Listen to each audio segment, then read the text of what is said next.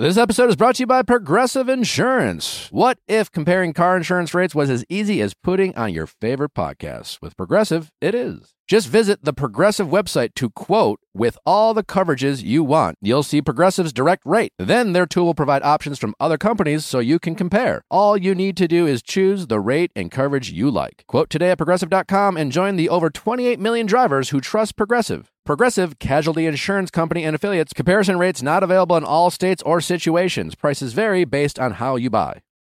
Oh, oh, oh, O'Reilly. You need parts? O'Reilly Auto Parts has parts. Need them fast? We've got fast. No matter what you need, we have thousands of professional parts people doing their part to make sure you have it. Product availability.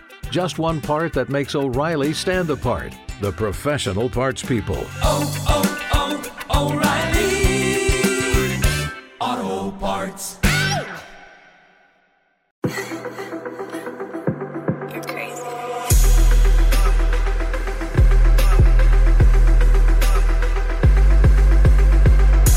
What is up, everybody? Welcome to another episode of Viall Files.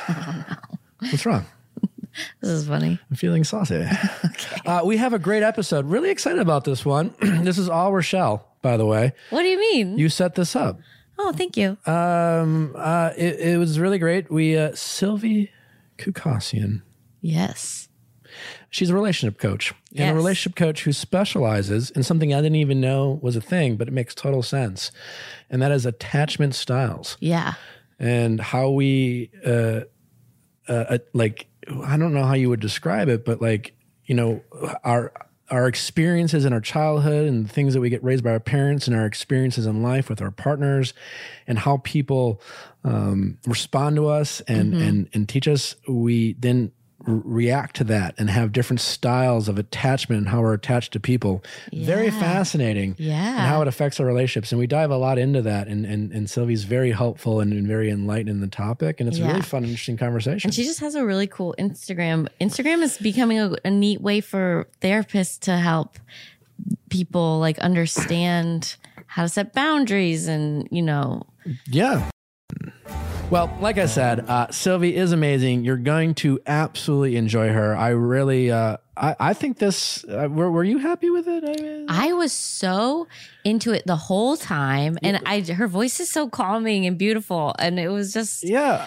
If I you, thought it was great. If you guys people enjoy it, well, I think we'll, we we could even have her back. I think there's a lot more uh, information that she could share with us. Uh, you know, we we joke, but we like to talk a lot about relationships, and we, you know, we like to think we know a lot, but clearly there's Not so me. much more to learn out there, and it's great to have someone who's who's studied this and Yeah. and uh, is making a career out of it. And so, uh, Sylvia was very fun to listen to. I hope you guys really enjoy it. And so, coming up next. silly. Silvy. Hi, Silvy. Thanks for coming. Hello, I'm excited to Really appreciate you you uh, you coming in. Um, as we we mentioned to our listeners, we're we're very excited to have you. We talk a lot about relationships on our show, and so we find it fitting from time to time to actually bring on people who who actually know what they're talking about, uh, as opposed to us who we just kind of uh, well, Follow say- our gut. We just follow our gut and say things. um, uh, you, Syl- Silvy, as we mentioned uh, in our intro, was recommended to us by one of our listeners, and so we took a gander uh, at uh, her Instagram and, and her platform, and she has some really interesting and uh, you know helpful things that we think are cool. And one thing you uh, seem to specialize in um, is relationship attachments, as you would describe it. And so I wanted to get into that. But before we do, uh, would love to learn a little bit more about you and how you even got into becoming uh, someone who pursued actually being actual relationship coach um, and studied that and really got into it. And um, I was just really kind of curious about that. Big question. So I never know where direction to, to take this question, right? But um, I think that the path that really led me to this work is um, my my family immigrated Okay. uh, from Syria and Saudi Arabia when I was four, and Interesting. You you know, left my parents left their entire family system behind, so there was just a lot of, you know, challenges that come innately with doing something that is so incredibly hard, and being a really sensitive child, you know, I was always really drawn to wanting to do more of that introspection and um I didn't really know how to do that. It wasn't really something culturally, you know, I'm Armenian. It wasn't something that was really it didn't exist in the way that I, I needed it. Well, that was one thing when I we I met you briefly before we started recording. Is I mean, I don't know much about those cultures, but the little bit, at least I know whether true or not, like from Saudi Arabia or, or, or Syria, in terms of culturally, uh, relationship dynamics seem to be at least very different than the ones we have here in the uh, America, right or wrong, in terms of how men and women communicate. Um uh, it has that was that kind of a, a big role in how it played in your fascination about just relationship dynamics in general. Definitely. And I think just being able to identify so much with my Middle Eastern background, but also my American background, mm-hmm. it's almost like I have two parts in me. Okay. And they're constantly, I mean, it's, it's great because it gives me perspective. It's like, no, this isn't the only way that you can do relationships. But at the same time, it's like I have these battles inside of me, which has caused a lot of confusion.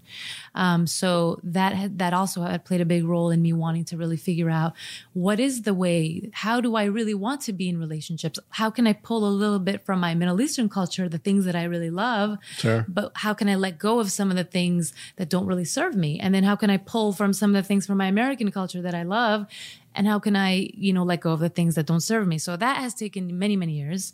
And, um, which is why you know I went to school for this. I really wanted to get the training, and uh, got my master's in psychology, marriage, and family therapy. And I started just coaching people and really loving to learn about how to really um, embrace those differences, not just completely feel like we have to you know become the same person or think about things in exactly the same way. But how do you you know if we were in a relationship, how do we navigate those differences without becoming enemies or without making each other wrong all the time? Yeah, that, that's really fascinating. I mean, just hearing you talk, I mean, I, I relate a little bit to my own experiences. Um, like, I'm not a relationship coach, but my fascination with, rela- with relationships and what I've learned and the things I try to share is, comes from my own personal experiences, kind of like you just mentioned, and and things I'm just figuring out for myself. And then, well, I don't come from a, a, a family that immigrated to America. I do, you know, or and have a you know very different cultural dynamic differences between say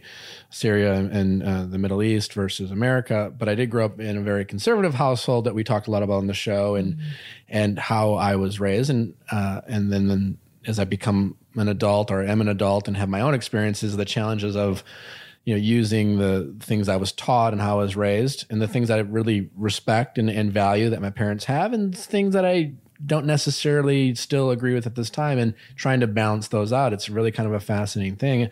I do find that you know i don't know in your experience people really kind of struggle with that you know whatever how we're raised and whatever we come from versus then we become our own people and and struggling with doing what we think is right for ourselves or or kind of living up to an expectations we have uh, that we either come from our parents or, or schooling or just uh, our friends and things like that so much, so many expectations, right? Yeah. That some of them are we're aware of, and I find a lot of the expectations that get us into trouble are the ones we're not even aware of. Like kind of creep up in the middle of a fight.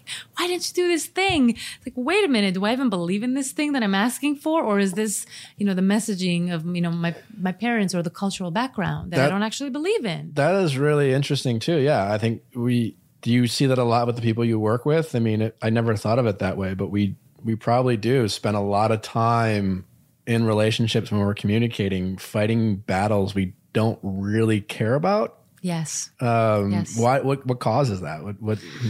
Well, I think it's just so much of what you just said, Nick, right? That piece about those expectations and the things that our, you know, our parents or our culture brings forth into our dynamic with our with our with our parents or whoever we're in relationship with. If I come from a culture that expects me to be married by 25 and I don't have a a person by 25 years old, I'm going to start freaking out.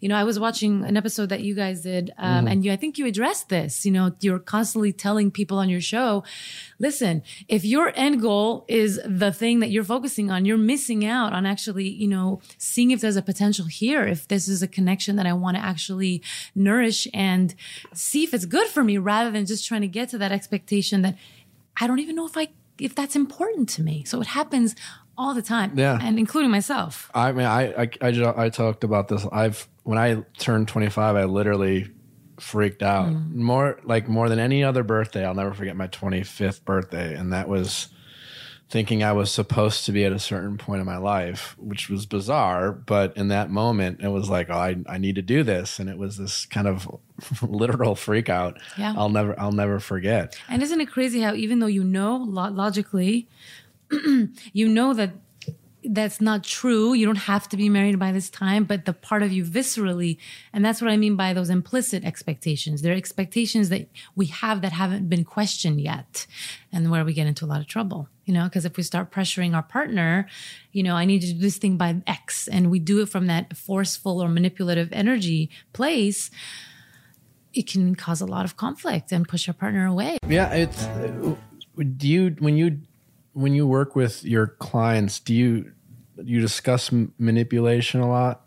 Um, I I I was talking to a friend recently who was having some relationship problems, and they love their partner. They they they really care about them, and their partner's a good person. But it seemed like some of their actions were, quite honestly, when you were manipulative. And in this situation, their their partner is uh, very um, th- they love to be close. They love to have they love a they seem to like a lot of attention. And the other person likes their space. Um, but seemingly and i've had this in my relationships where uh, they're very demand they want they want to feel love. They want they want attention. They they want a connection. And when they don't get what they want they then they they pull away right? And it seemed and then they and they don't and they say well i'm feeling depressed or down and they pull away. But when you when and i had this before and it seems what's going on in, this friend situation is they're pulling away, but they're expecting a, re- a reaction. They're not, they don't want their distance because they need space. They're saying they want their distance because they want to see what's going on. Do you, like, and to me, that sounds very manipulative, but it, I don't know if their partner is consciously saying, like in a Machiavellian way, I'm going to do this. Like, why do we do those things that ultimately are manipulative, but um, it's not necessarily in a healthy way? Yeah. Well, you know, I have the I have the perspective that we're all manipulators to some degree, Right? Yeah, that's kind of my. I yeah. personally think it's a huge spectrum. Some of us do it in tiny little ways that are, you know, not that big of a deal. And we have that awareness around it. We can almost be playful and just mm-hmm. bring it into the relationship. But there's some people, obviously, that this can be really severe and it can be a huge issue. And, you know, this is where having a map of the attachment styles, which is, you know, what I what I significantly work with with my clients, it helps to kind of understand how we were bonded with the, the initial people that were responsible for raising us, our caregivers, whether Okay. it's mom or Yep. dad, whoever was the main person that was emotionally, you know, responsible for taking care of our needs. How that relationship played out has a huge impact on how we're going to interact with um, somebody when we're in an adult relationship with someone, in an intimate relationship. So what you're describing is, you know, somebody that's a little bit more on the anxious attachment style, you know, somebody that is, and I don't, I don't know how deep you want me to get into these. No, yeah. Well, you maybe know? let's backtrack a little Sure. bit. Like, what are the different attachment styles? Like, is there a, a, a finite number? Uh, like, there's a, okay. So what what There's are four. they? Walk us through. Yeah, this is this is again is the meat and potatoes of my work. It has been life saving for me, and something that I you know I love talking about with with just my clients and anybody I could talk to.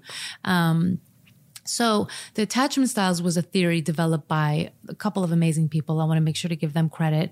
Um, we have Mary Ainsworth, John Bowlby, they were the founders, and then Mary, Mary Main, and Judy Solomon. Okay. So the four the four different styles is we have the secure attachment. So secure attachment is somebody that had a caregiver that was really responsive. If I cry, you're going to be there for me. You're going to be responsive to me. You're going to be available for my needs. And let's say you make mistakes every now and then, you're still good with making repairs. You don't leave me in distress. I trust you. I feel safe in the world. And so, of course, you know, I grow up as an adult feeling like I can own my needs. I can go to the person I'm in a relationship with directly and just say, Hey, Nick, you know, I'm, I'm feeling sad. Can you just hold me? Or, you know, so Sure. just, I can be clear about those things.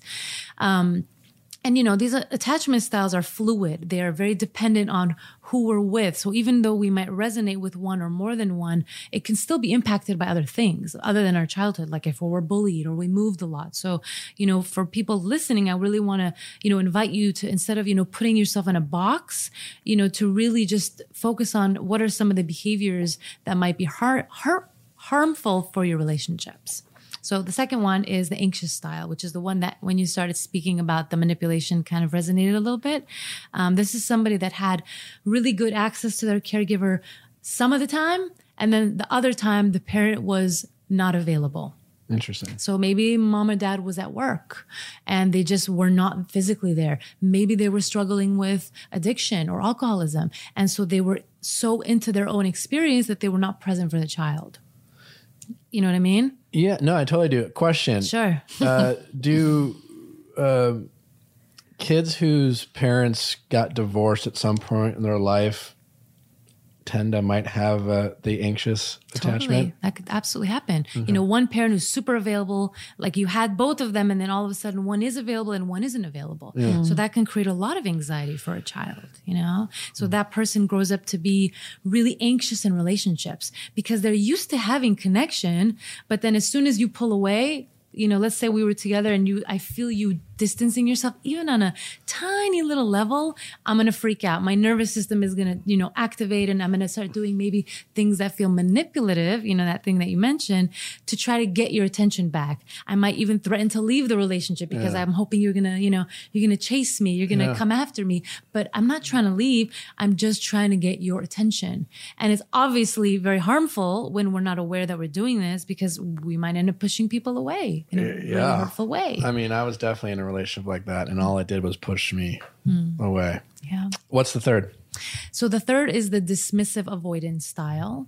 Um, this is somebody that was left alone a lot as a child. So the parents were not really tuned into the needs at all. Maybe they, you know, you fell down, you're hurting, you're crying. Parents like, don't be sad. You have nothing to be sad about. And this message of your needs not being important, repeated over and over again, causes the child to shut down internally. They become really good at self regulating, taking care of myself. And when I'm in a relationship now as an adult, you want to be vulnerable with me? Are you kidding me? I'm solid. I'm good by myself. I'm not going to expose myself to you because I'm so uncomfortable with revealing myself. I'm not used to people engaging me. I'm not used to people caring about my experience. So I put on this persona and a lot of times this person can appear really arrogant, but they're not. They're just, that's a way to mask Sure. that pain of having nobody that was available for them. These people are like the CEOs, are really successful a lot of times, and they're really good at their life, and they downplay the importance of relationships. So you'll see them, the ones that are really distancing themselves, getting into relationships over and over, but never really committing on that emotional level. And it can really, you know, be hard to be in a relationship with somebody that is always keeping you at this like arm's distance length. Interesting. And then the fourth. And then the fourth. I know it's easier to just map it out first, right? Yeah. I'm, I'm, just kind of curious. These are all very interesting. Yeah. I'm glad. I'm glad. So the fearful avoidant, which is also known as the inse- um, oh my gosh, I'm blanking out. The fearful avoidant, which is also sometimes known as the um, disorganized. Um, this happens when the parent has a lot of their own unresolved stuff going on. So let's say they have their own traumas or parents passed away they never dealt with those things or they were abused or you know something bad happened. They never dealt with it. Now they have children and as their children have their own feelings they get really triggered by their child. And so they end up responding to their child in frightening ways because they're frightened so they're having their own reactions. And so this can also be a place where the child has been abused. And these kids grow up to be really fearful of, of connection in general. They're more seeking of relationships, whereas a dismissive is, is just like, eh, I don't need relationships, even though they still get into them. This person will want it, will want that closeness, but as soon as they get close, they'll push away, they'll run away. So they'll have that anxiety come up because all those. What's an example of, of that? So, an example of the fearful? Yeah. Sure. Um, so an example would be I get into a relationship with someone. Um, so this is the one I particularly resonate the most. So this might be helpful. Okay. Um, trauma, like I said, has been passed down in my family. I don't know if I mentioned that. Trauma has been passed down Arme- from the Armenian genocide in my family system. So a lot of things happening. Um, so when I would get into a relationship with somebody, I would seek that closeness so much. So when me and my fiance met, he was wonderful and amazing. And as soon as things got deep, I panicked. I freaked out. I wanted to run away. I was like, I can't handle these feelings. I can't tolerate them. I would become dysregulated. And so I had done this. You know, I was the runner in every relationship. I was just, you know, every time we'd have a fight, I'd want to leave. And so, um, that's how it continues to play out. But the relationship is usually safe, but your brain is telling you that something's wrong, get out. And so it's like a push pull, like I'm in, I'm out, I'm in, I'm out. And obviously this is really hard for anybody that's partnered up with. And Sure. my partner has very, has been very brave and patient and incredible to really help me to navigate this and to lean into those conflicts and to, to, to really trust that, okay, there's nothing to be, you know, afraid here. You can feel afraid, but you can be here and you can work through this and you can heal this stuff. And that's the beauty. When we're in healthy relationships, we can really heal a lot of these um, attachment wounds that we that we that we develop as as younger kids. It- that, it's interesting you call them wounds because it sounds like, I mean, the first one sounds almost kind of nice, the secure one. That's the what we want to attain to. but even that can't, even can that almost mess you up in a sense because you feel almost like you have a, you know, like your perspective on security or your expectations of relationships of like you project what you expect from parents, what you've gotten. Because it's always like from everything about these attachment styles, we're taught one way and subconsciously we seem to be reacting to that in our in our relationships and that that confusion can seem to always potentially cause mis like misunderstanding and, and confusion in relationships Sure. Yeah, we could definitely project what we want and we what we expect. But the, the thing about people that are more secure is they tend to have they're really good at self-regulating. They're really good at being honest. They're mm-hmm. really good at being collaborative. So if I'm with somebody that's avoidant and I'm secure, it- it's for I'm just gonna call that person out. I'm not gonna play games. I'm just like, hey, I need this. If you're gonna if we're gonna be in a relationship together, you can't threaten to leave every time something happens. We need to work through this.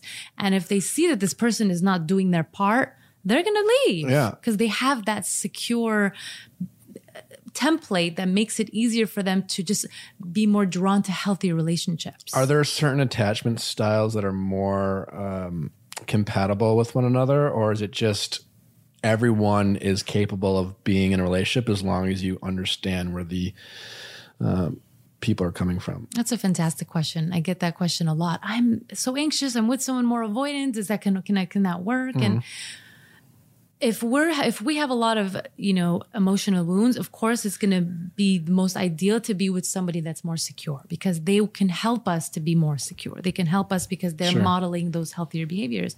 But I've seen so many dynamics work. You know, me and my partner both have kind of like the distancing strategies, but because we've been committed to being in a relationship, we can navigate those things. But the trickiest one I find is the anxious and the avoidant because they're literally activating each other's biggest fears. If I'm avoidant and I have mm. somebody that's really anxious and they're really, really anxious all the time, I'm gonna, fl- you know, flip out and I'm just gonna run and you know run into the hills. like you're freaking me out man you feel their anxious energy uh, or the uh-huh. anxious person is gonna just want to connect, and maybe they don't express things perfectly, The but other the person's avoidance gonna be constantly like, distant, yeah. "Excuse me, like where are you?" Like they just don't ever feel like they can grasp them. So unless both people are super conscious and really aware, that's why then the map offers that tool to start to become aware of like, okay, what are the things that I'm doing? You know, like for me, I'm a runner. I have to, I can't run, or if I make threats to you know, push someone away, I have to be able to go back and repair that. Otherwise, the relationship is going to be doomed. Are all these relationship attachments? Um, we talk a lot about parenting and how that plays a role, but as you said earlier, they're fluid. So we can we can have different styles within ourselves and different relationships, and I'm assuming they can also come. We can also uh, be affected by previous relationships we have with partners. Absolutely. Right? Like maybe we had a great childhood and we have this very secure attachment style, but our first boyfriend or girlfriend really fucked us up and like was a certain way. Maybe they were um, like dismissive and distant. And then we constantly, like, if we, like, if I'm assuming, like, if I were like that secure and I like uh, you know I was so used to like having an issue and being able to express that and that person being like oh oh my god let's let's talk it through and we'll be there. And then I date that person and they're not it. And then and we talk about early in relationships where like we're stubbornly trying to make it mm-hmm. work and we love this person and we believe in this love and we're going to fight for this love but they're they're doing this way that can really i'm assuming mess up our perspectives. And then all of a sudden we become this person we don't recognize. I mm-hmm. i'd assume that happens a ton. I sometimes wonder uh, about that with myself. And a mm-hmm. lot of people we give questions where it's like who am i now? Like you get really messed up sometimes by the people we date. Sure. Yeah. I mean, we're relational beings. We get so affected by it. Like if I could be with one person and feel more anxious because they're always so distant, I could be with another person that I feel really distant because they're so anxious. So absolutely these things have um, a lot of complexity and fluidity within them. we, we talk a lot about like uh, childhood stuff and we talk a lot about religion on the show um, like I, I didn't deal i had a great childhood and i didn't deal with a lot of uh, uh, trauma per se but uh, you know, my grandmother who recently just passed away. I love her and, and a great woman, very religious, and and I grew up in a very religious household. And to you know, my grandma would always pray for us, and she was great and loving. She was also a bit of a doomsdayer, uh, where like every week we would get like these tapes we had to watch, and it was pretty much always about the end of the world, you know, and it was and like the sex before marriage we you know growing up catholic or even christian some of these um you know uh, contracts you have to sign, the guilt that comes with a very strong religious background. It's a lot of fear based. You're going to burn in hell if you have sex, kind of thing. And then as young adults, we decide to like bend these rules that we do. And then there's, can that affect in terms of like, not that that's trauma per se, but I feel like that can be fairly traumatic. That's of traumatic. Going against the grain of what we were taught, not only by our parents, but like our religious beliefs and the fear that like, oh my God, I just messed around with my girlfriend. I lost my virginity. I, I broke this contract. What's going to happen to me? How do I feel about that? Do you deal a lot with your, your, the people you work with and how that affects their kind of attachment that they identify with? I mean, what you're saying is so dramatic, right? For any child to feel like if they do something that to feel that terror, to feel so much Yeah. enormous shame is excruciating. When you say it out loud, it sounds kind of fucked up. It's really- That's literally like Your entire all- childhood. well, not even mine or yours, but like so many of us. So like our our culture really is, especially again. I'm not knocking religion. Religions can be a great, wonderful thing that brings people together, but there are other aspects of it that really can cause trauma, and it's really fascinating how it affects relationships. Absolutely. And the attachment style is just one map. You know, it's Yeah. one way to look at one one thing, one part of a relationship. But like you said, that we are so complex. Religion plays a huge role. Our partners that we date play a huge role. If we moved around, if we got bullied, I mean, there's so many things. All of these are points that can, you know, depending on how able we are to cope with them, you know, we can go through a traumatic event and still recover in a really resilient way. But if that experience is not held in a compassionate way and we don't have support, that's when it can end up really staying with us, getting suppressed and then coming up later. You know, so what you're saying is I've, you know, I've had many clients that have struggled with religion and are recovering from that guilt and shame of not just knowing how to navigate their sexuality for themselves. And I think religion can be very shaming. And it's, I think that's one of the most challenging pieces about, um, for me personally, uh, from organized religion that I think Yeah. is extremely, extremely damaging. Yeah, that can be. I mean, that's. I mean, Rochelle and I have talked a lot about that uh, for our, both our personal experiences, and it just that's kind of the playbook, right? Yeah, I wonder if it it um, leads to that fearful attachment because if you do something wrong, then you're lost or you're gone.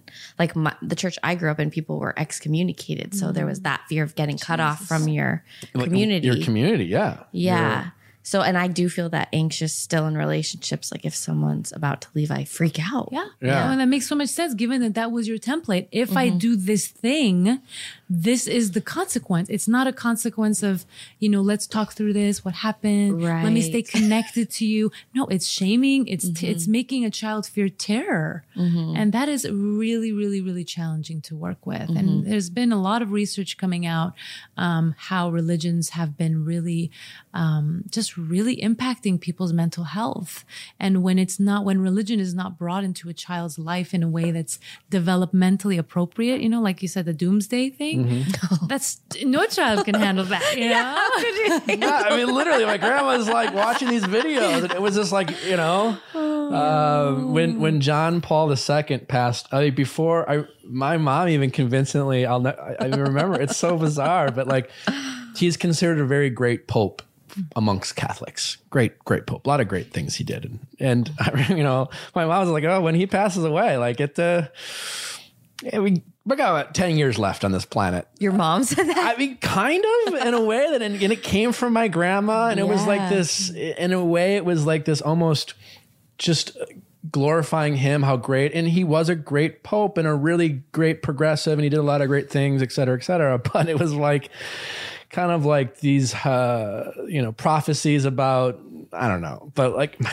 there's something about the. The end of the world, and it was all It really and stuck it, with it you. wasn't meant to be like a negative thing. It was, but I was Well, I always think like, parents are always doing it to protect you. yeah, right. It was really meant. It really came from a place of like best of intentions of like you know. It was so fucked up How and bizarre when I think about yourself? it. How do we right? make sure that you're prepared Save for your soul. You know? Um, yeah, I mean, because at least in my household, like you know, growing Catholic, I mean, and not to. Th- There's a good argument to make. Like, if we believe in, in, in life after death, our sole purpose here in, in life is to uh, get to paradise or heaven or whatever you want to call it, right? So, none of this temporary life really matters as long as we get to eternity. So in the moment, everything about like sacrifice and shame is all justified underneath the umbrella of we're just trying to get to heaven, right? So What like a, what a bypass. yeah, it was it was like, oh fuck, man, like, you know, and so that could be a lot of lot of pressure. Uh, a- to me, that's what I call spiritual bypassing. what, what do you mean? It's a violation of our spiritual boundaries. You know, it's not. Tell me more. It's going to go into the boundaries conversation. Oh now. yeah, boundaries. Oh, it's huge. Hard. Yeah, hardcore. Boundaries are so, so important. Well, it's so much of what you guys are describing. When a child is approached, um, if when religion is introduced in a way that's really brought with shame or terror, that creates a spiritual boundary violation because the child is not look our parents are always going to guide us. You know if they're believing in a certain religion they're going to take us to that religion. That's normal and expected but the way that's done and the guidance and the the conversations that go along with that play a huge role. And if that child is not given any space to question things or to come up with how they want to utilize that religion in their own way or spirituality or the lack of any of those things it creates it's one of the most traumatic boundaries that can be violated because the spiritual boundary is like our connection with um, you know that source energy that part of us that is so personal and unique Raquel Lerner talks about this a lot and her work is brilliant. And it does, it creates a lot of trauma and fear, you know, fear to take chances, fear that if I, if I do do something out of the box, like you said, oh, I'll be exiled or I'll be shunned or shamed. And it definitely is huge. And it, I, I, I have yet to meet someone that has not experienced even if they believe in a religion, there's still the some of those har- hurtful consequences that come with it. You know, Yeah, it's a it's a very um it's hard to to to make choices as an individual if at all you feel like you're going against the grain of of how you were raised. And whether that's religion or or just something you got from your parents. I mean, Yeah. That uh, happens in cults a lot too. When you get shunned out. Yeah, or or, not, or you just know? your, you know, even yeah, like I said, if it's not religion and it's just your parents teaching you one thing, and you grew up, and you're just like, I don't know if I really agree with this. And then, kind of to your point, some and your parents are passing down things that they were taught, Yeah. Again, I had an amazing childhood and I had great parents. He grew up in a family of 11 kids. and but I the thing that I I'm so thankful my parents and I talked about when they were on is my parents um were were uh, very much they were very headstrong with each other and their beliefs but as we became adults they were never unwilling to to learn and especially uh you know being one of the older hmm. ones they their parenting styles evolved and changed over time. I can imagine. And kids. and but I'm thankful for that because I don't think that's necessarily a guarantee that all parents will be like that. And they they've learned a lot. And you know my mom when, when she was on here talked a lot about shame and hmm. things like that. And as a woman in her early 60s is still like learning things and accepting things that you know quite honestly she knew she like believed before and didn't now because a lot of it was shame and fear based or things that she dealt with in her life. And a lot of things that she taught us was really just to protect us of things that happened to her in her life uh, but realizing that maybe it was coming from a place of of of fear and things like that. And it's really kind of fascinating to hear about uh, this and and, ha- and putting some perspective around it you know what I love about what you're saying is is is that concept of that it's okay for religion and spirituality and for the way things are to shift as the world shifts and evolves, mm-hmm. right? yeah. And I think being able to respect that something served a really powerful purpose at one point. You know, religions have been developed for important reasons to create structure and order and to um, you know have a place of community and worship worshiping something outside of just ourselves. Is beautiful and i think as you know humans evolve and as the world changes i think it's that the piece that's often missing is that we're afraid to evolve those religions and those thinkings Yeah. right? Like everything we're just we want to stay stuck in the same way and that can Well, and it can it can be confusing too because truth is we we're human and we don't know. You know, literally. Again, we're not trying to get you know whatever we believe in. We could all be. We don't know. We Right. We have what we believe. It's called faith. Yes. Faith with believing in something we can't see or know, and so we don't know and so we hold on to these things um, and and then that can make it in by definition very difficult to decide for ourselves well if, am i right or wrong? We don't really know. And so you try to do what's right in your heart but the you know where does that where does it come from? Does it come from a place of fear? Are you you know are you and sometimes we have this you see it a lot on the internet interestingly enough. Mm. Like i always joke that like you know the people who give us the harshest criticisms on, on the internet are the people who have you know bible quotes in their bio. And again even coming from a good place on their part of they you know people righteously you know like if they've decided to live a certain life and and and try to do the right thing they feel like now they should share this good word to other people but they do it in a place of judgment and shame and pointing the finger. Totally. and that can really mess up people you know? I, I've had a few f- people that follow me on Instagram that were big supporters of my work, and then I, I used a couple cuss words, and they're like, "I am no longer following you because of the Bible," and I was like, "Really? Because of this?" You know, it's just, yeah. But I get it. It's like they think that what they're doing is, you know, helping or you know, guiding us Sure. to a better place, but. It's very shaming and judging of the person that's right in front of you. yeah Nick, what um, attachment style do you think you are? Well, as wanted you were, to ask you. as you were going through all of them, I was like, I, I feel like I could be any of these, and I, I feel like maybe at times and maybe have been all of them. Mm-hmm. Um, growing up, for the most part, I think I was the. F- I mean, I could see myself being the first one Secure. secure my again my parents always made me feel loved i never felt like i couldn't talk to them very different than your childhood rochelle is well again like i felt there was the shame and there Yeah. was the fear in terms of like sex before marriage Yeah. and sinning and things like that I never, looking back, ever felt like my parents wouldn't be there for me. Uh-huh. You know what I'm saying? Yeah. Like, I never felt like if I made the mistake, like maybe I was going to burn in hell, but my parents were at least going to like Yeah. pat me on the back and give me a hug before I went, you know, kind of thing. I never felt like I was ever going to be exiled. So I always had that security and I always felt like my parents would always talk through things with me. So I, oh, and I think that has helped me in my relationships where I am, a, I try to be a good communicator. I always try to, you know, like if there's a problem, I try to address it. So I definitely think there's a lot of that for me. And So then you lean in, like you're not somebody that leans out. If difficulty happens, you're able. I have a hard time, yes. And so I've been in relationships listening to, you know, you talk about the different styles, and I clearly know I've been in relationships with people who haven't had that. And there's that conflict of like, well, there's a problem, let's let's work through it. And they're just not willing or want to, is certainly in that moment to try to do it. And I have a hard time like being like, all right, I guess we'll just like wait to talk about it. You know, I guess. I don't I don't know. But like literally and and I've made the mistake. I, I'm assuming it's a mistake of insisting that we talk. You know, let's communicate, let's talk, let's get through it, only for it to like literally go nowhere. And it turns into like a pointless argument because it's like, all right, fine, you want to talk about it? Uh, we'll just fucking fight, you know. And then they'll just start throwing shit that and like. And I I've always made the mistake of responding to everything that's thrown my way, only to realize like uh, you know, like whatever it is, like they'll say something. I in the moment, I'm just, oh, you said that, I'm going to respond to it. Only to look back after the fight, they're like, they just, they just said it. They might, probably said it because they knew it'd make me mad. They were just fighting with me. Um, but I, I was just so trying to communicate, but oh, to a point of like stubbornness, where it was like I wasn't necessarily. I wanted to communicate it, but they, they didn't, Okay. and I was focused on that. So a lot of partners you've been with have been a little bit more emotionally unavailable, is what I'm hearing from you. Uh, some of them for sure. Yeah. Uh, certainly the the first one, and you know, and maybe the last one.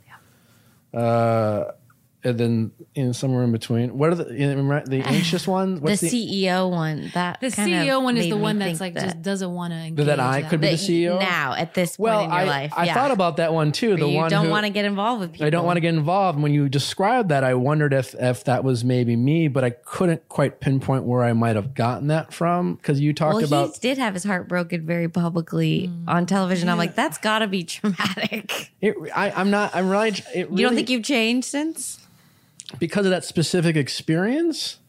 No i mean listen i don't want to downplay it but like not really. Like i don't i don't feel like guilt like i don't feel embarrassment from it. Like i really don't uh at all. Um I, yeah i've my i i've had w- harder heartbreaks. Like my in it's like my first love as immature as it might have been at times, th- those were heartbreaks I really had a hard time getting over. I didn't have any perspective. Mm. And the heartbreaks that Rochelle you're referring to on TV, well, hard and embarrassment and different because it was public, but I got over them much quicker because the relationships in reality were weeks long. And I, you know, like part of the heartbreaks that when you get over someone that you've been dating for a year or two years or seven years is like, uh, the all the things you did together. You know, oh, it's Sunday. Well, what did we used to do on Sundays? You know, you used to do this and that, and you know, breaking up in a bachelor relationship. I don't know what we would do on a Sunday. I've never had a Sunday with them. I don't fucking know. Any, I don't even know who they. I've never met any of their friends. Those are very much easier to get over. So, but I I don't know. You were saying how does how does some like the CEO one? What is that called again? The Well, I want to say so. First of all, going through a breakup publicly, or however, breakups are hard in general, right? Mm-hmm. And so it's totally normal to take breaks and to go through that grieving period. But the difference is with with attachments is knowing how you are when you're in the relationship itself. So mm-hmm. that will kind of give you a little bit more clues. And again, you know, you can have anxious tendencies, you can have avoidant tendencies, and you can be mostly secure, you know. So I work with a lot of people that are really great at you know a lot of things but there's a few things that they're they're really dismissive or avoidant of or they're really anxious for these kind of situations. Like what you said you know if i feel like somebody's gonna you know bounce my anxiety is gonna go up. But for the most part i'm pretty secure and communicative but that particular trick is a trigger of mine you know and i'm really sensitive and i need someone i need to set some pretty strong boundaries around you know people around me so they don't do those kind of things um, in hurtful ways. Um, but it's very it's noticeable when we're partnered with someone how that these things really show up. You know, like I said, for me, it shows up. I become very avoidant and anxious. So fearful has both. So I can feel the person pulling away, but I also, um, I will shut down internally. So I'll want to, you know, not leave the relationship per se, but I'll start having intrusive thoughts. I'll start having anxiety and I'll start going through my own process. And that is kind of what helps me versus somebody that is anxious. They are not thinking bad thoughts about their partner. They're thinking bad thoughts about themselves. They put their partners on pedestals. They actually don't see the red flags. So the attachment styles and dating is its own beast. You know, it's like a lot of the work that I do is like, okay, this is the kind of person you're attracted to, but are you actually seeing the person for who they are? As somebody that's more anxious, they they idealize somebody they're with. So they put them up ah. there and they're not seeing those things because they so yearn for that connection that they're bypassing a lot. Whereas somebody avoidant goes on 300 dates like me and is just like, nope, nope, nope, flaw, flaw, flaw, flaw, flaw. So that's where you can yeah. see that. I, you know? I, I, I'm certainly. I think we're the same, you and I. I certainly have. I, I don't know where I get it from though. Where do you, where do people who are avoidant? Where where is the genesis usually from? Because I, Well, de- like I you said, definitely um, didn't get that from my childhood. Well, like, like I said, adult relationships can play a huge role too. Yeah. If you were bullied, if you were treated a certain way in a certain dynamic, or if you didn't feel safe in a certain, I mean, religion can, you know, of course, play its own piece if we felt terror in a certain way. But I'm not saying that. Do you ever you, you know? could could it be like time? I sometimes feel like it's like a chicken before the egg argument, where uh, your time as you get older seemingly becomes more valuable. You have perspective of time, and you uh, always people in dating uh, when they're ending relationships will always reference how long they've dated someone. You know, well, we've been together for so like is a way that justifies trying harder. Which, when you think about it, makes no sense. Well, we've been together for five years, so I'm going to put up with more bullshit than I wouldn't, which I guess to some degree maybe makes sense, but often it, it, it really doesn't. And so for me now is like, I'm less willing to jump in a relationship because it's like, I, I feel like I want it to be, uh, well, if I date this person for six months and, and work on this relationship and then break up, I've, I've made, I wasn't available to meet someone else, mm. but yet I'm never really giving someone a chance. Does that make sense? And there's a lot of, Yeah, well, even the I do that a lot. The Bachelor dynamic. I mean, I wonder if, like, I mean, I can only imagine, like, if I was on the Bachelor, that would, you know, that would. It's Right. wonderful, but I feel like I would be so messed up. Me. That's what I Because- think. Because I'm more anxious and because like the pressure. I'm anxious too. You know, I wouldn't know how to like, you know, just navigate that. And there's this pressure to propose and meet someone. And there's, it's just the whole setup can look for certain people, it can work really wonderfully. So it doesn't apply for everybody. You have to apply these things to yourself and just see what was the beautiful side of this experience, but also what was the cost? Where did it perhaps kind of shut me down or make me scared of relationships? Or like you said, maybe it just gave you really good perspective and maybe it's helping you really Maybe too much, though. Maybe, maybe, you know? Uh, How would someone like heal that avoidant? Yeah, or if you're get in a- over that. So, How but can- you, how can we heal you right now? but this is like I'm not in a relationship that Yeah, way. yeah. So, like we talk a lot about about this stuff and handling it when you're in relationships. But does it affect people who are single, who you can you still have an attachment, right? Whether you're in a relationship or not. Yes, and you have it with that friends. must play a role in finding your next partner, Mm-hmm. right? Yeah, I mean it's it's within you, and there's developmental stages. I mean, men in general tend to f- want to feel pretty stable and secure in their own career, whatever. That's just culturally, you know, society. Uh, So a lot of times when I work with men, there's that added complexity to it. So sometimes they just want to be at a certain place before they're, you know. So there's so many layers to this. But if you pay attention to your patterns as you date, what does that look like? You know, am I somebody, again, like I said, for me, because I have more of that anxious anxiety, I have a lot of intrusive thoughts. I could, I would be on dates. Look, 90% of the guys I dated, they were not, but there was a handful of really great guys. And I was so focused on the flaws or this can't work because of this, but it was more because I was, I didn't want to be vulnerable. I didn't want to deal with the stuff that I knew sub, like internally was going to come up. So I would make it about their flaws rather than really trusting that I was able and capable of working through this. But on the surface, it just looks like I'm focusing on this person's flaws. But underneath, I'm so terrified, right?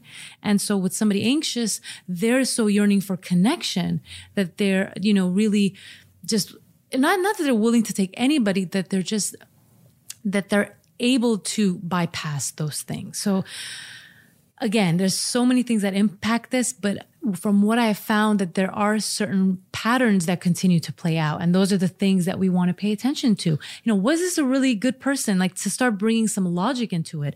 What was it about them that, you know, made me so turned off? Or why didn't I give them a chance? And what, what, it, what was it about them that maybe triggered me? You know, was there something about them that's bringing up some stuff that I haven't dealt with? You know, maybe your bachelor stuff is it coming up when you go on a date? I don't know. I mean, it certainly comes up, but uh, not always. But you know, sometimes. Big deal. Like it's, Uh, you we know? we talk a lot about patterns, and one question I have is, um, um, are there certain of these attachments that are more uh, common with uh, men and versus women? No. they're not. No. And actually, a lot of people think men are more avoidant, but that's not true.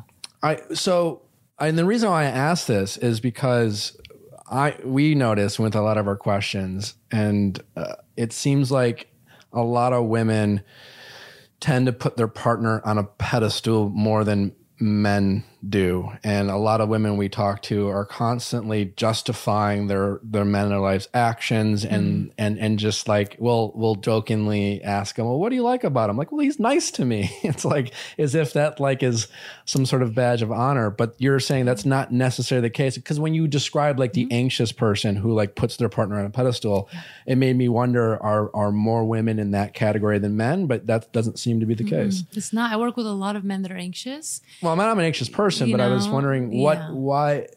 I think women are more comfortable sharing their this stuff too. You know, just Wait, culturally. you think men are more comfortable? no, women are. Oh, okay, yeah. You know, just if I'm more comfortable sharing about what my relationship is, or I mean, if you look at just how many people respond on my Instagram comments, it's 90% women, you Mm-hmm. know, so they're just more culturally, uh, we're socialized to be more emotionally in touch with the stuff and to talk about it more. Whereas men, you, mm, they're filled in my DMs. I'm anxious about this. I'm anxious about this. And so I don't think they're as forward and vocal about it, but it's definitely still present. And men also, you know, we know this through research, women value connection more than men. Men value status more than anything else. And status can mean many things, you know, what gives, and this is just, you know, this is, but this is all across the globe. Sure. That's more of a priority. So if you ask more men, you know, when in a relationship, you'll often see like if they're not feeling good in their in their career or what they're doing, the relationship kind of gets the you know a second a, a pass. You know, I was listening to the episode where you had the girl um, who had to was going to move to Tennessee. yeah. You know, I watched that last night and I was like, man, if he's not feeling good about himself and where he is, it's going to be really hard for him to just pick up and leave when he feels like he's not able to really provide something for her. And I was like, I wish I could join in this conversation with them. yeah. I mean, when you say that, I mean, it's like I don't think about status, and I've, I've, I mean, ultimately have a, had relative had a really have had a really successful career overall, and I've done a lot of great things and had a lot of accomplishments. At the same time, because I've been a bit of a risk taker, I made some pretty drastic uh, changes in my life and I ultimately have been successful, but I've never felt settled with my career. I'm generally a not settled person, but because I'm so uh, uh, fic- focused on kind of so-called reaching the top of the mountain, whatever that mountain is, the I fe- yeah, right? and I feel like I've really prioritized that, especially in my 30s, especially because I kind of took this big risk. I know that's definitely played a role where I just feel like I've always wanted to find someone, but I never felt like I was in a position to really. I mean, it was ne- yeah, But isn't that interesting? Yeah. You know, just just exactly that. It's not that you're not wanting it. It's just that you're in a place where you're focused on yourself and wanting to make sure that you're I felt that you need know? to be more successful than I was, Yeah. and that's And I can't tell you every single male client I work with, you know, one of the biggest things they tell me, I feel like what I have is not enough. They could be making so much money and doing all these things. No, and- I'm definitely guilty of that. you know and it's like I, I come to find that a lot of times even if they make a certain amount or do a certain amount it's like it's still that feeling is always going to be there and it doesn't necessarily go away perhaps i don't know you you know i don't want to be the expert on men i wonder if this resonates No, I, I. I, no, I, I think that where I've, I've to to combat that feeling, I, I've thought to myself, I have to um, uh, accept the fact that that feeling will probably always be there, and I have to just then focus more on the other aspects my, uh, aspects of my life that I say I want, but need to do a better job of of focusing on it because that unsettled feeling in my career and will always be there, and and that and that has also been helpful in my career because it keeps me sharp and motivated and and, and ambitious. But But uh, I it- love, I love yeah, that what yeah. you're saying right now because I think for people listening, this feeling that just because we have a feeling, to embrace it to be there, but also do the things that we want to do in spite of that feeling being there. Whereas if we focus too much on the thing, then we'll miss out on. So I love that perspective you just shared. I say that a lot too because I, I always get bothered uh, in any type of relationship, friendships or romantic relationships, and and and people using their feelings as an excuse. And I say that because, like, again, we always have the right to feel the way we want to. We can't help how we feel. We feel some way, and we should be able to share that. But just because you feel a certain way doesn't necessarily justify whatever action comes afterwards. And so, like, we can feel it, but you can also choose to handle and and and um, uh, evaluate your own feelings differently. Like I can feel a certain way, and I can keep saying, "Well, I feel this about my career, and so I have to keep going," or I can say, "Well, I feel this way, but what do I really want? Am I going to accept that?" And sometimes. Uh, and I, I notice a lot in people, it's like, well, I feel this way. It's like, okay, yeah. And then they feel because they feel this way, they're justified to expect something from the person there who's making them feel a certain way.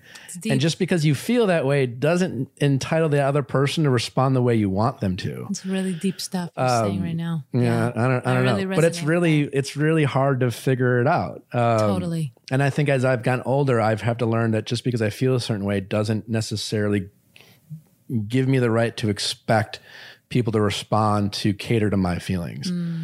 Which is really hard. It's a hard reality to grasp sometimes. So it's it's so paradoxical, right? It's like I feel it, but then I don't. It's like I'm, I'm feeling this thing, but I don't have to do the thing I think I need to do to make my feeling go away, right? I'm already confused. I'm coming. But, But it's yeah, like, it's tough. Yeah, it's like if, if, if I if I relied on my anxiety, like I I'm going to feel anxiety no matter what relationship I'm going to be in. I'm going to feel it intensely, and if I feel like that anxiety means that this is the wrong person or the wrong relationship, instead of looking at what that's about about me, Mm. I'm screwed. I'm never going to be. But that's what I used to think, you know, in Yeah. the past when whether it was a friendship and they would trigger all these feelings in me, and I'm like, oh, I gotta go. Let me pack my bags. You know, their bags are already packed. Let me. Who am I kidding? They're ready to go, ready just to press the button. But that was that's such that's that's such a perspective um, gift that I think that you bring. You know, when you're when I listen to your sessions, it's like there's the emotional side, but if we miss the perspective piece, we get stuck in emotions. If we only stay stuck on the perspective and we don't infuse any of the emotions, then we're bypassing our emotions. So it's like Yeah. both of those gifts together. I, I, I've been guilty of, of both too. Yeah. Like Same. having so much perspective where it's just like, oh, great. I can, you know, I can have the perspective, but then you're I don't need to feel the thing. you're not really vulnerable. You're not really there. It's like, oh, well, you know, uh, I, I already solved it. I got it. I'm done. What do I need to go feel this for? what about like we, you know, you see a lot in dating, like red flags, right? And then kind of the, the stereotype or cliche is that like, you know, men and women both do it, but women get more uh, criticized for chasing the guy who's not right for them. Actually, fucking men do it a lot too. uh, but we do that, right? As men and women, we chase the thing that we shouldn't necessarily go after. Does that often cause and these attachment um, issues that we have play a role in and and pursuing uh, people who aren't right for us or or sticking in relationships that deep down in our gut we know aren't right for us but we we keep going. How, how does that play a role with th- that type of thing? I think that that's a fantastic question, and there's a lot. There's a lot that does yeah. So if i'm more anxious that's that's kind of what comes up to me when i work with clients that are more anxious. They're used to doing the work. They're used to reaching and pulling and they're used to the person not really being available. So they will um continue making that effort. So it's almost doing double the work. And what happens, what's, what's so painful about that is that what they need is to actually set boundaries. They need to be able to just vote. Oops. They need to just, you know, really vocalize what their needs are. But because they're so stuck in that anxious loop, they don't even really know what they need or they're communicating it in ways that are not helpful. So if I'm noticing that I'm doing that reaching, it's like, okay, where's the perspective piece, right? What am I doing here? Is this working? Is this person reciprocating? If they're not, then I have to say something. You know, I noticed that, you know, I've been making a lot of effort. I've been really trying to be vulnerable. Um, I would really love the same from you. and having a conversation and just even seeing how somebody responds to that. Cause somebody could just be in their own world and it's our responsibility to call it out, ask for what we need and then observe.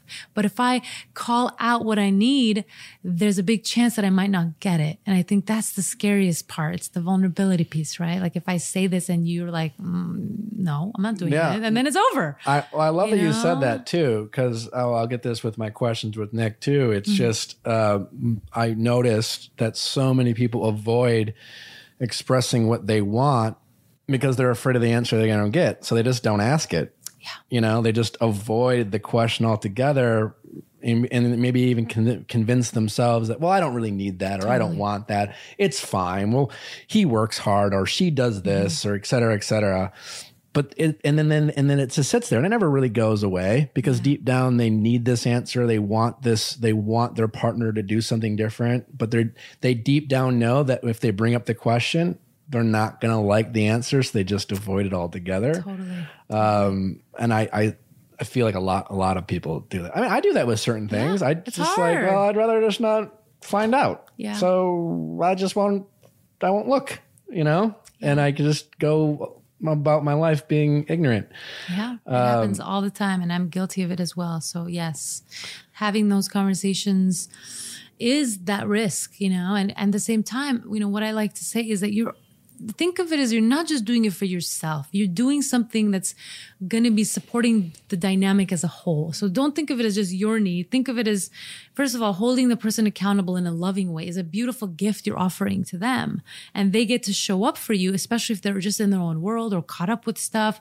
And if they're not, it just becomes so super clear that this person is a no and it's it's just so freeing and empowering but we have to kind of hit this enough times to really get that okay if i keep doing this the same way i'm going to just continue to get the same response and over and over again. So we got to hit our own bottom. Ooh gonna hit her own bottom. We got to hit our own bottom. Metaphorically and maybe literally. Rochelle what kind of uh, which, which which one do you think you are? Well, I is the anxious one where you're afraid that they're going to leave. I've re- I really struggle with I think feeling abandonment and put I put people on pedestals and mm-hmm. then it's all like whatever I'm doing wrong, you know, mm. and I'm afraid I'm going to do something wrong to make them leave. yeah that makes that makes sense. Oh that sounds terrible. It's not good. It's not fun. surely sounds like a prison.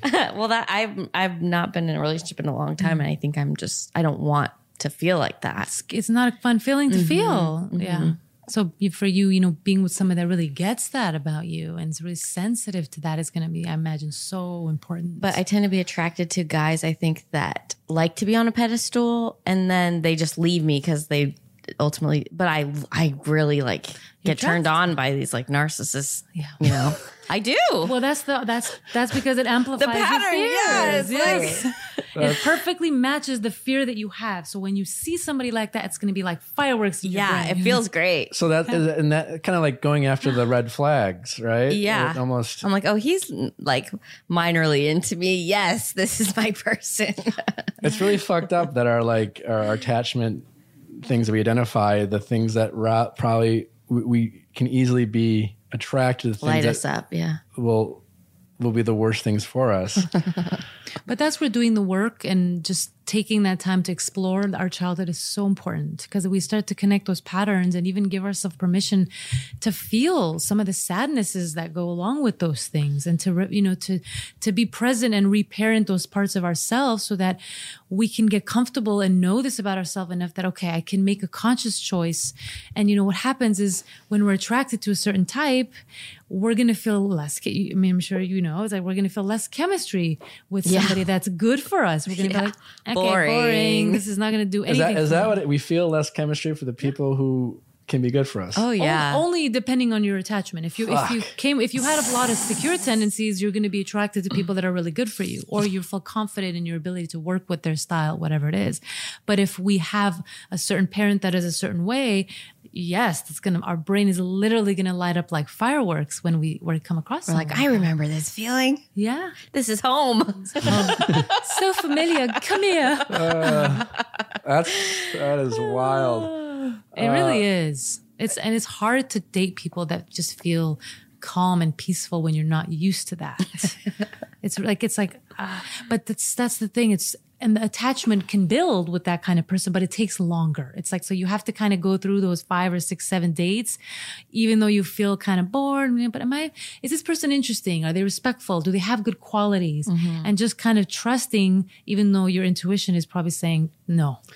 Uh, uh, is that why the, the the nice guys finish last mantra maybe comes from? You, you hear all- you, you feel like you hear all these guys. Like I, I'm always just treating them pretty good, and I'm respectful, and and meanwhile, they're attracted to these women who have these attachment feelings, and they're seeking out n- the behavior that is more exciting to them, mm-hmm. and these guys are just like, well, I'm, I'm doing all the right things here, and yet it, it's not that they're doing the wrong things; it's they're that it's they're not triggering a certain type of attachment that you know they, these people mm-hmm. Are you know are seeking out. It's kind of wild that way.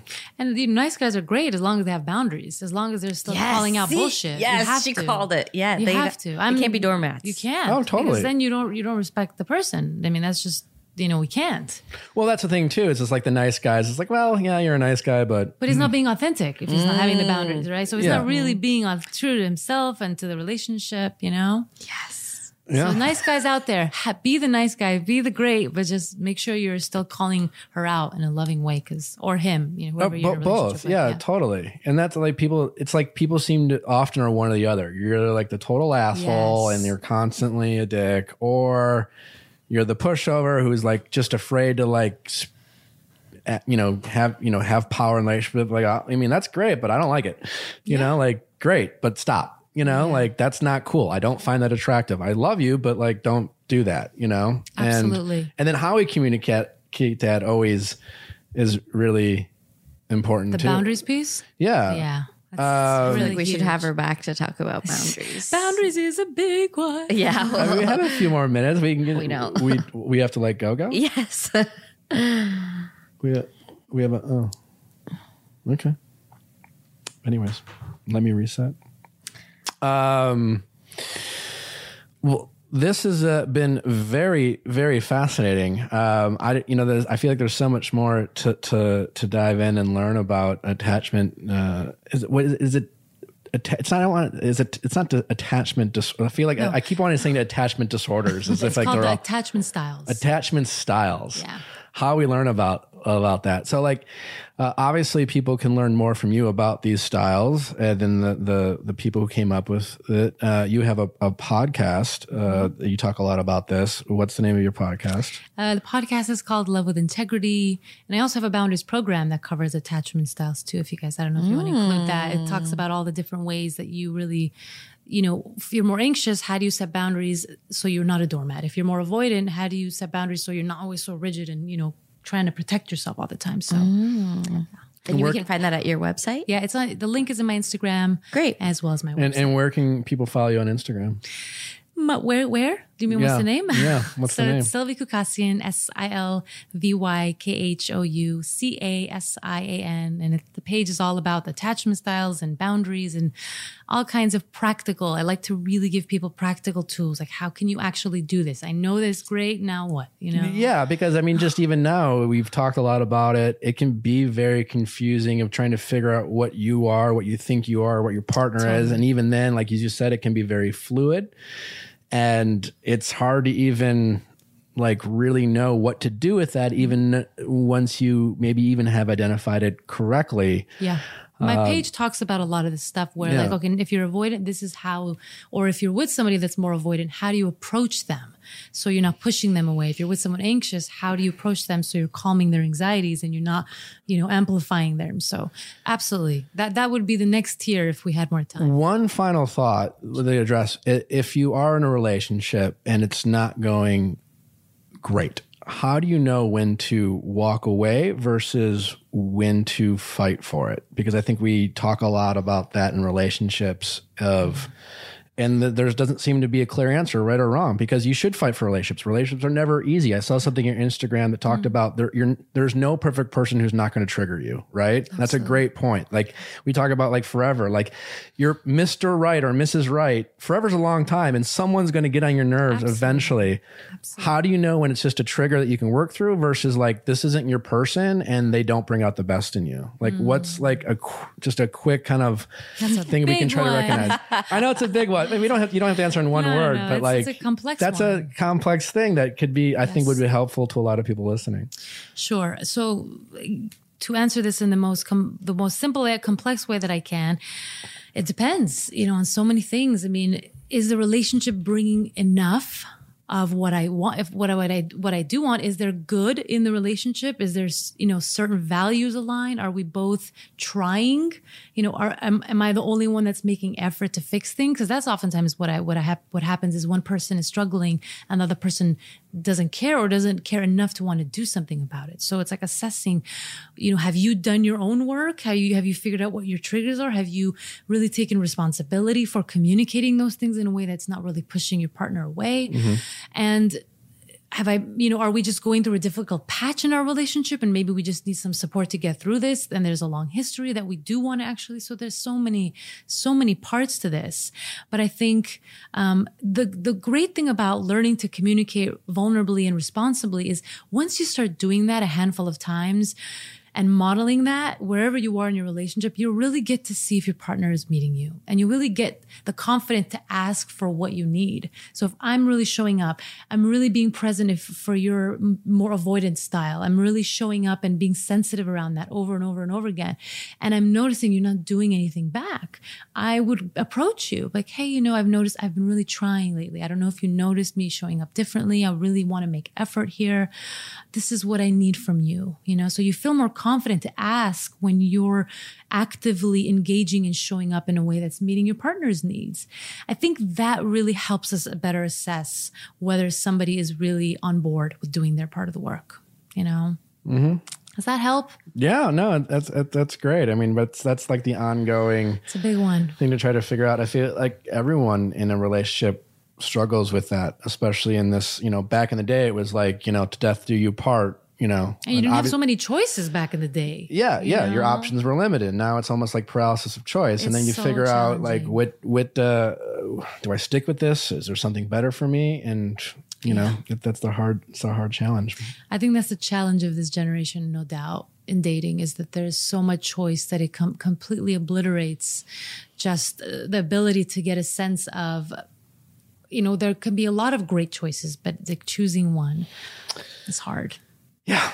Well, I really appreciate you uh, you coming on. This has been very fun and enlightening, and there's obviously a lot of uh, helpful information that you have. So, obviously, people uh, check out Silvy, listen to her podcast. Uh, a lot of great information. I really appreciate you taking the time. It's been really fun to to learn a lot from you, and I hope our, our audience enjoyed uh, learning about this. It really kind of is enlightening in terms of understanding uh, how we communicate and and where that comes from, and our relationships and our childhood, and how that all plays a role, and and how we approach rate, approach rate present situations in our lives. So Thank you uh, so much for yeah, having me. thanks I'm for so for coming. It's been a, a ton of fun. So thank you so much. Thank you.